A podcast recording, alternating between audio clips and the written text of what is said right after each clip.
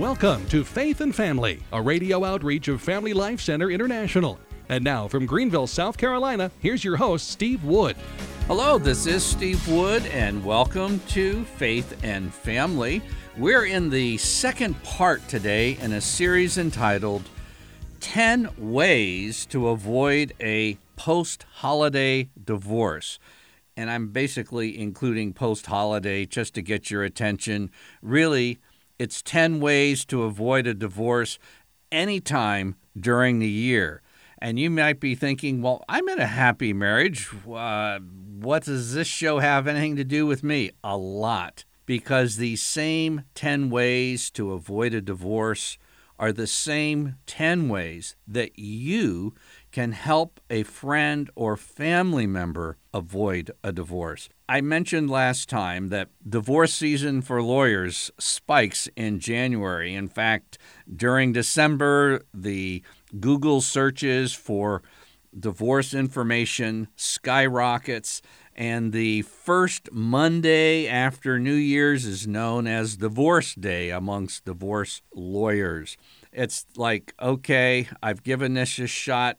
I'm going to give up. And what this series is trying to do is give you 10 practical, concrete ways that you can restore your marriage, or if you're a friend or a family member of somebody who's going through a difficult time. And by the way, all couples go through ups and downs in marriage. Rather than saying to them, just move on, get on with your life, you deserve to be happy or something like that, and then encourage a divorce through this method, you can share with them some of these ways to prevent a divorce. And I'm thinking literally two or three of these would be enough to save perhaps the majority of marriages. And if you want to go all the way out and say, I want to share all 10, what we're going to prepare for you is simply a little handout that have the 10 ways to avoid a divorce. All 10 ways begin with the letter C. And last week we considered uh, the first one, and we ask you to consider the children and the regrets. We mentioned the harm of divorce, the long term harm of divorce, through in depth studies on children. We also saw that about half of all those getting divorced regret the decision, so you don't want to jump into this type of thing.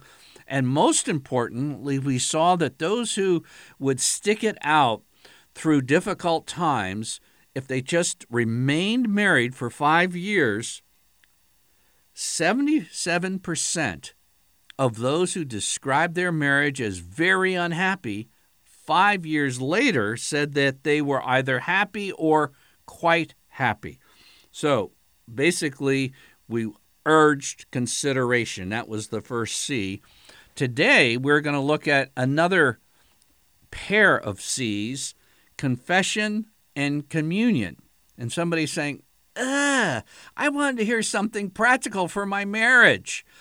Listen, what I am going to be sharing with you is beyond compare. Yes, you can go to a marriage counselor, pay 100, 150 an hour, and they might be able to help you, but it's really important to choose a good marriage counselor because if you just look one up in the phone book, your probability of that counselor getting you through marriage difficulties is 20%. Uh, I'm going to up that considerably by going to the very heart of the human person. We're going to the heart of marriage. We're going to look at the way the Creator, who made the first man and woman, and you and me and everyone else on this planet, and also Design marriage, we're going to look at what He says about the human heart.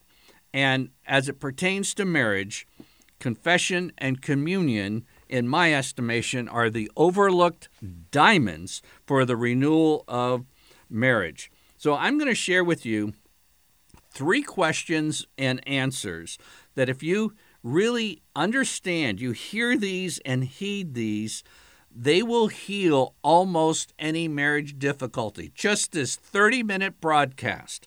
And we're talking about two things confession and communion. But first, the three questions. Number one, what's marriage? It's not a simple question because a lot of people don't know. Two, what is sin? And I'm not talking about the deep theological questions about sin. I'm talking about practically how does sin affect marriage? And three, what's the effect of the new covenant on marriage? By the new covenant, I'm talking about when Jesus came, was there a difference his coming made with the new covenant, our new relationship with him? Is there a new relationship established? First question What's marriage? It's this two, man and woman, two become one in marriage in a profound union, a, a deeply profound union that the Bible calls a covenant.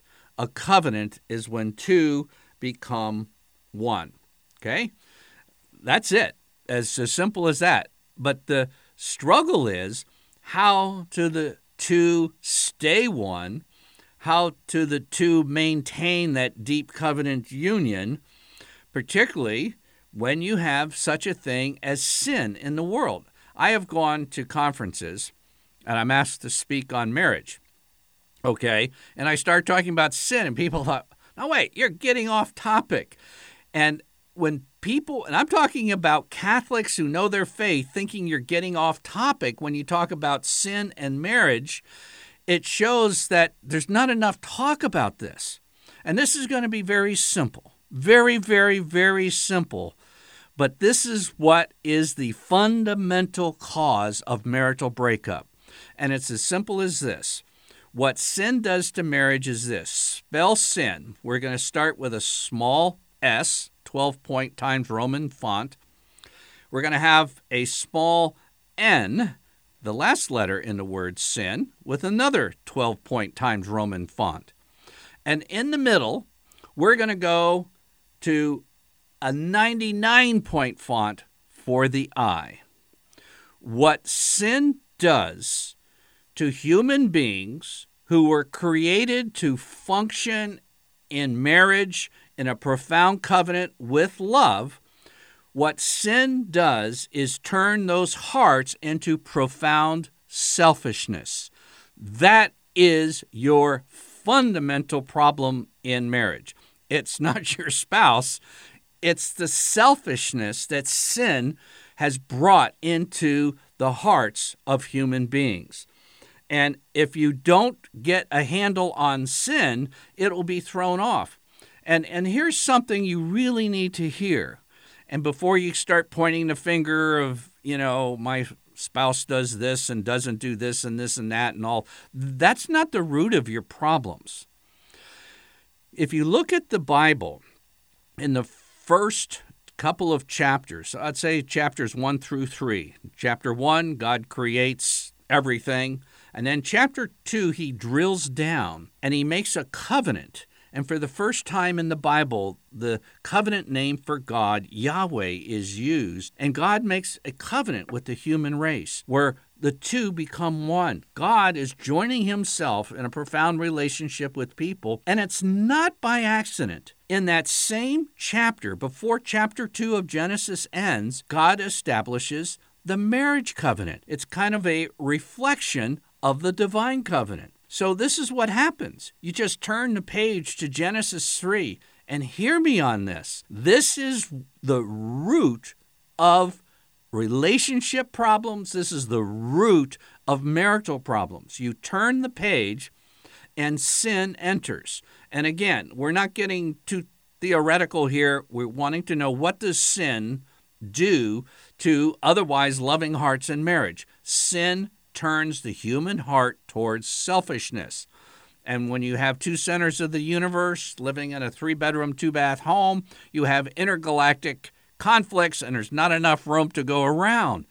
And this is the human condition. Right after the sin, God shows up and Adam starts blaming Eve for his own sin. And off you go. This is the source of marital problems. So you might say your marriage, and I'm talking to Christians now, your marriage is somewhat of a barometer of your relationship with God. In other words, you're having profound difficulties in your marriage. Well, one of the things you want to do is really deeply, truly examine your relationship with God or deepen your relationship with God. And so often we kind of think, what, what technique did I need or and and it's interesting people think well I need a psychologist and psychology has a point but the best Catholic psychologist that I've had on this radio program that teaches you how to choose a good counselor says if you get his counseling you have to also be going regularly to confession. A very wise man because he knows at the root of the human condition, the root of our problems, the root of marital discord is sin and the extreme selfishness that comes from that. So, that's questions one and two. What's marriage? What's sin? Question three. What's the effect of Jesus' coming in the new covenant on marriage? And it's pretty simple. The first miracle and, you know, sometimes we're a little slow. The first miracle, the first thing Jesus does in his three year New Covenant ministry is show up at a wedding. You know, we're, we're supposed to get these things.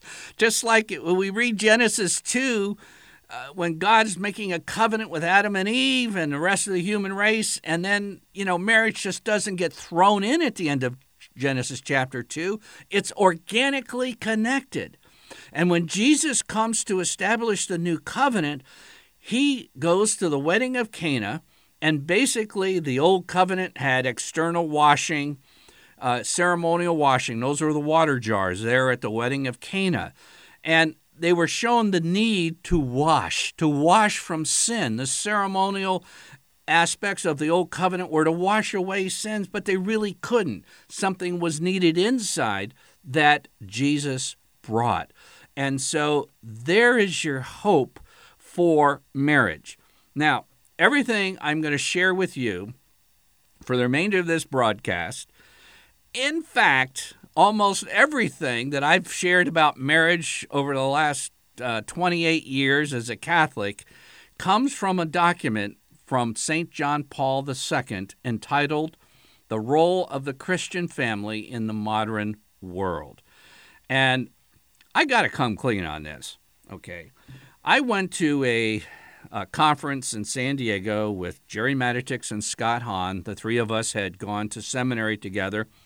The three of us had become Catholics, and the three of us, this is our first reunion together, and it was kind of interesting because when you have one convert, minister convert from Protestantism, well, that's a fluke. Uh, if you have two, it's a coincidence. If you have three, well, maybe we better listen to these guys, see what's going on.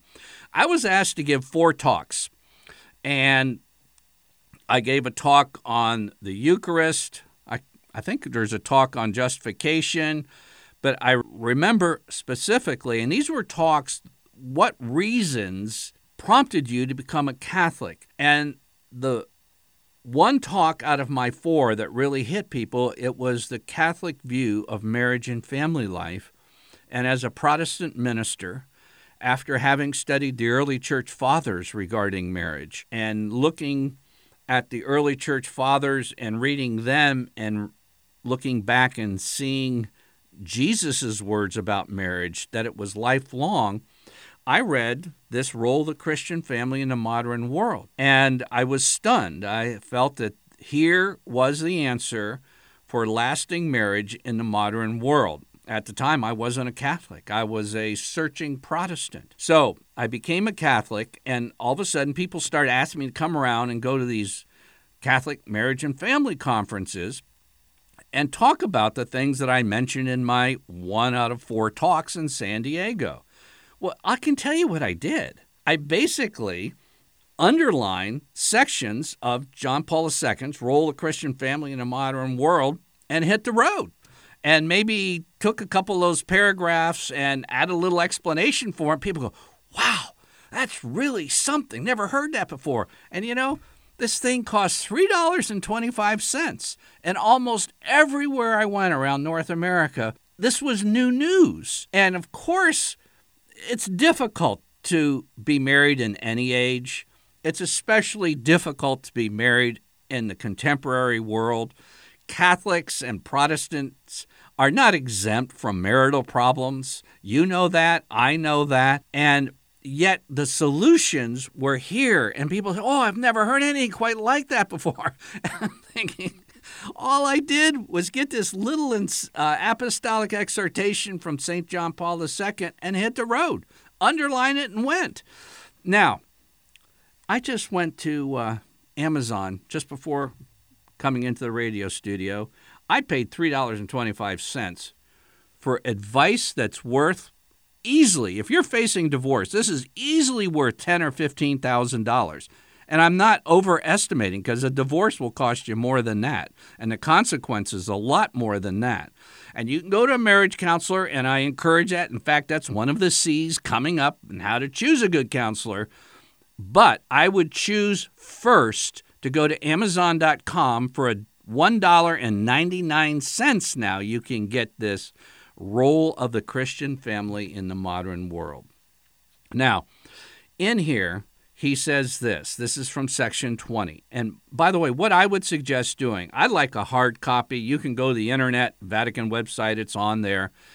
But I would get a hard copy and underline key parts. This is what I did. In fact, I, you know, I traveled, traveled, traveled, traveled because Catholics couldn't hear enough of this.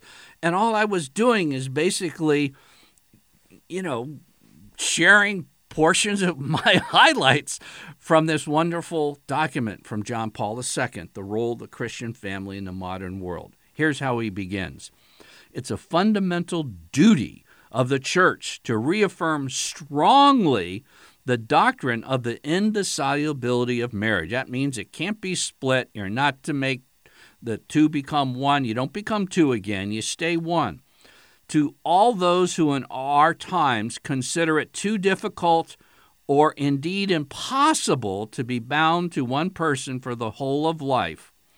By the way, do you realize there were people at the recent family synod who thought it was too difficult or impossible for people to be bound to one person for the whole of life? Well, John Paul II is directly contradicting that errant notion. He says those who are caught up in a culture that rejects the indissolubility of marriage and openly mocks the commitment of spouses to fidelity, it is necessary to reconfirm the good news of the nature of the love that has in Christ its foundation and strength. This is why, you know, folks, God made you. God made marriage. God joins you in marriage. And if you're having marital problems, you don't want to run away from God. You don't want to be embarrassed of God. You want to come back to God and get his help to restore your marriage. All right, now we get to the necessity of confession. This is from section 21 of the role of the Christian family in the modern world. And here, St. John Paul II gets right down to brass tacks. And hear me clear, because I'm just giving you his exact words. He says, There is no family that does not know how selfishness, discord, tension, and conflict attack and at times morally wound its own communion. Hence, there arise the many and varied forms of division in family life. Okay, this is the Pope speaking. There's no family that doesn't know selfishness, discord, tension, and conflict. Okay, what do you do with that? Here it is. At the same time, Every family is called by the God of peace to have the joyous and renewing experience of reconciliation. That is, communion reestablished, unity restored. In particular, participation in the sacrament of reconciliation and the banquet of the one body of Christ offers to the Christian family the grace and responsibility of overcoming every division and of moving towards the fullness of communion willed by God, responding in this way to the ardent desire of the Lord that they may be one. God wants your restoration, your renewal, your healing. And in particular, St. John Paul II says it's confession and the Eucharist, confession and communion, which have the grace available to overcome every division. And he, he recognizes families suffer these things. So, what do you do? Well, you get to confession. That's what you do. And one of the things, if you're going through marital difficulty, you regularly need to get to confession. You think, well, I'll kind of kind of activate my faith life once I get my marriage together. Uh-uh. Uh, that's that's just 180 wrong.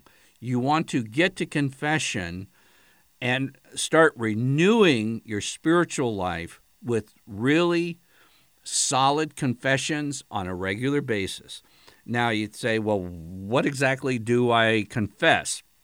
If you Google this, the Knights of Columbus Guide to Confession, it's a nice little PDF printout that you can take with you to your parish as you're waiting to go to the confessional.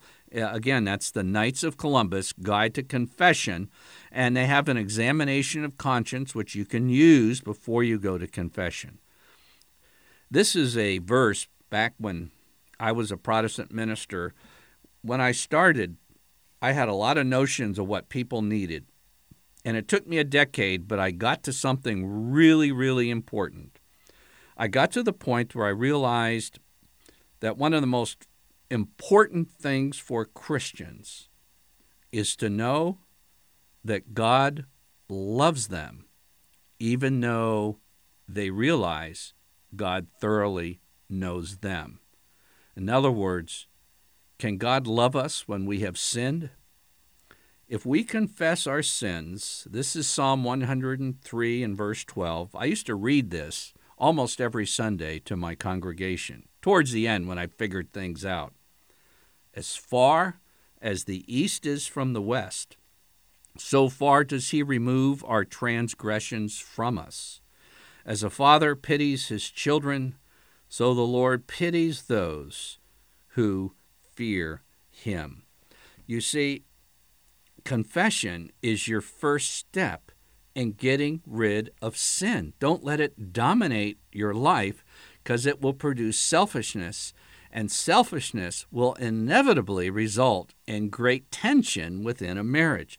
So, this is why confession is so necessary.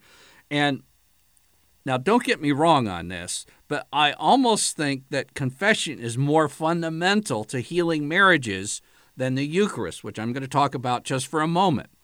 Now, somebody will say, Steve, you got that wrong. The Eucharist is the source and summit of our Catholic life. And that's absolutely true. But to get to the summit, you have to go through the gate at the foot of the summit called repentance and confession. You see, if you want to meet Jesus at the summit, you have to meet John the Baptist at the foot of the summit.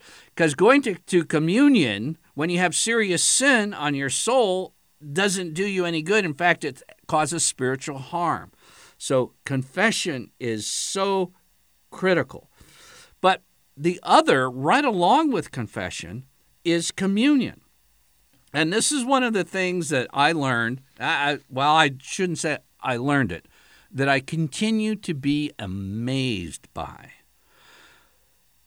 I've met countless Catholics at marriage and family conferences who love their faith, love the Eucharist, are dedicated to their family. And remember, every Catholic family, according to the Pope, has to have selfishness and discord and tension and conflict they have to deal with. Okay?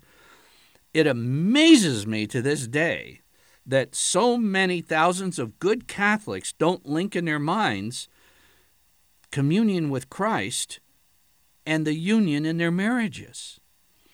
You go to um, Mass every Sunday, and do you ever approach Jesus in the Blessed Eucharist and saying, Jesus, I need your graces in order for my marriage to survive this month? We're going through difficulties. Give me, start with me, give me your graces. And you know, when Jesus showed up at the wedding at Cana, there were like something like 120 gallons of wine. There was so much wine. It was the miracle at Cana was showing there's an abundance at the very point where there's a lack. There's healing at the very point where sin destroys. And this is where John Paul II said, the Eucharist is the very source of Christian marriage. Link it in your mind, link it up in your heart. Link it up when you go to Mass and say just a prayer for your marriage in the presence of the Eucharist or right after the Eucharist. He says that Christian spouses in the Eucharist encounter the source from which their own marriage covenant flows. This is the headstream. So go back to the source.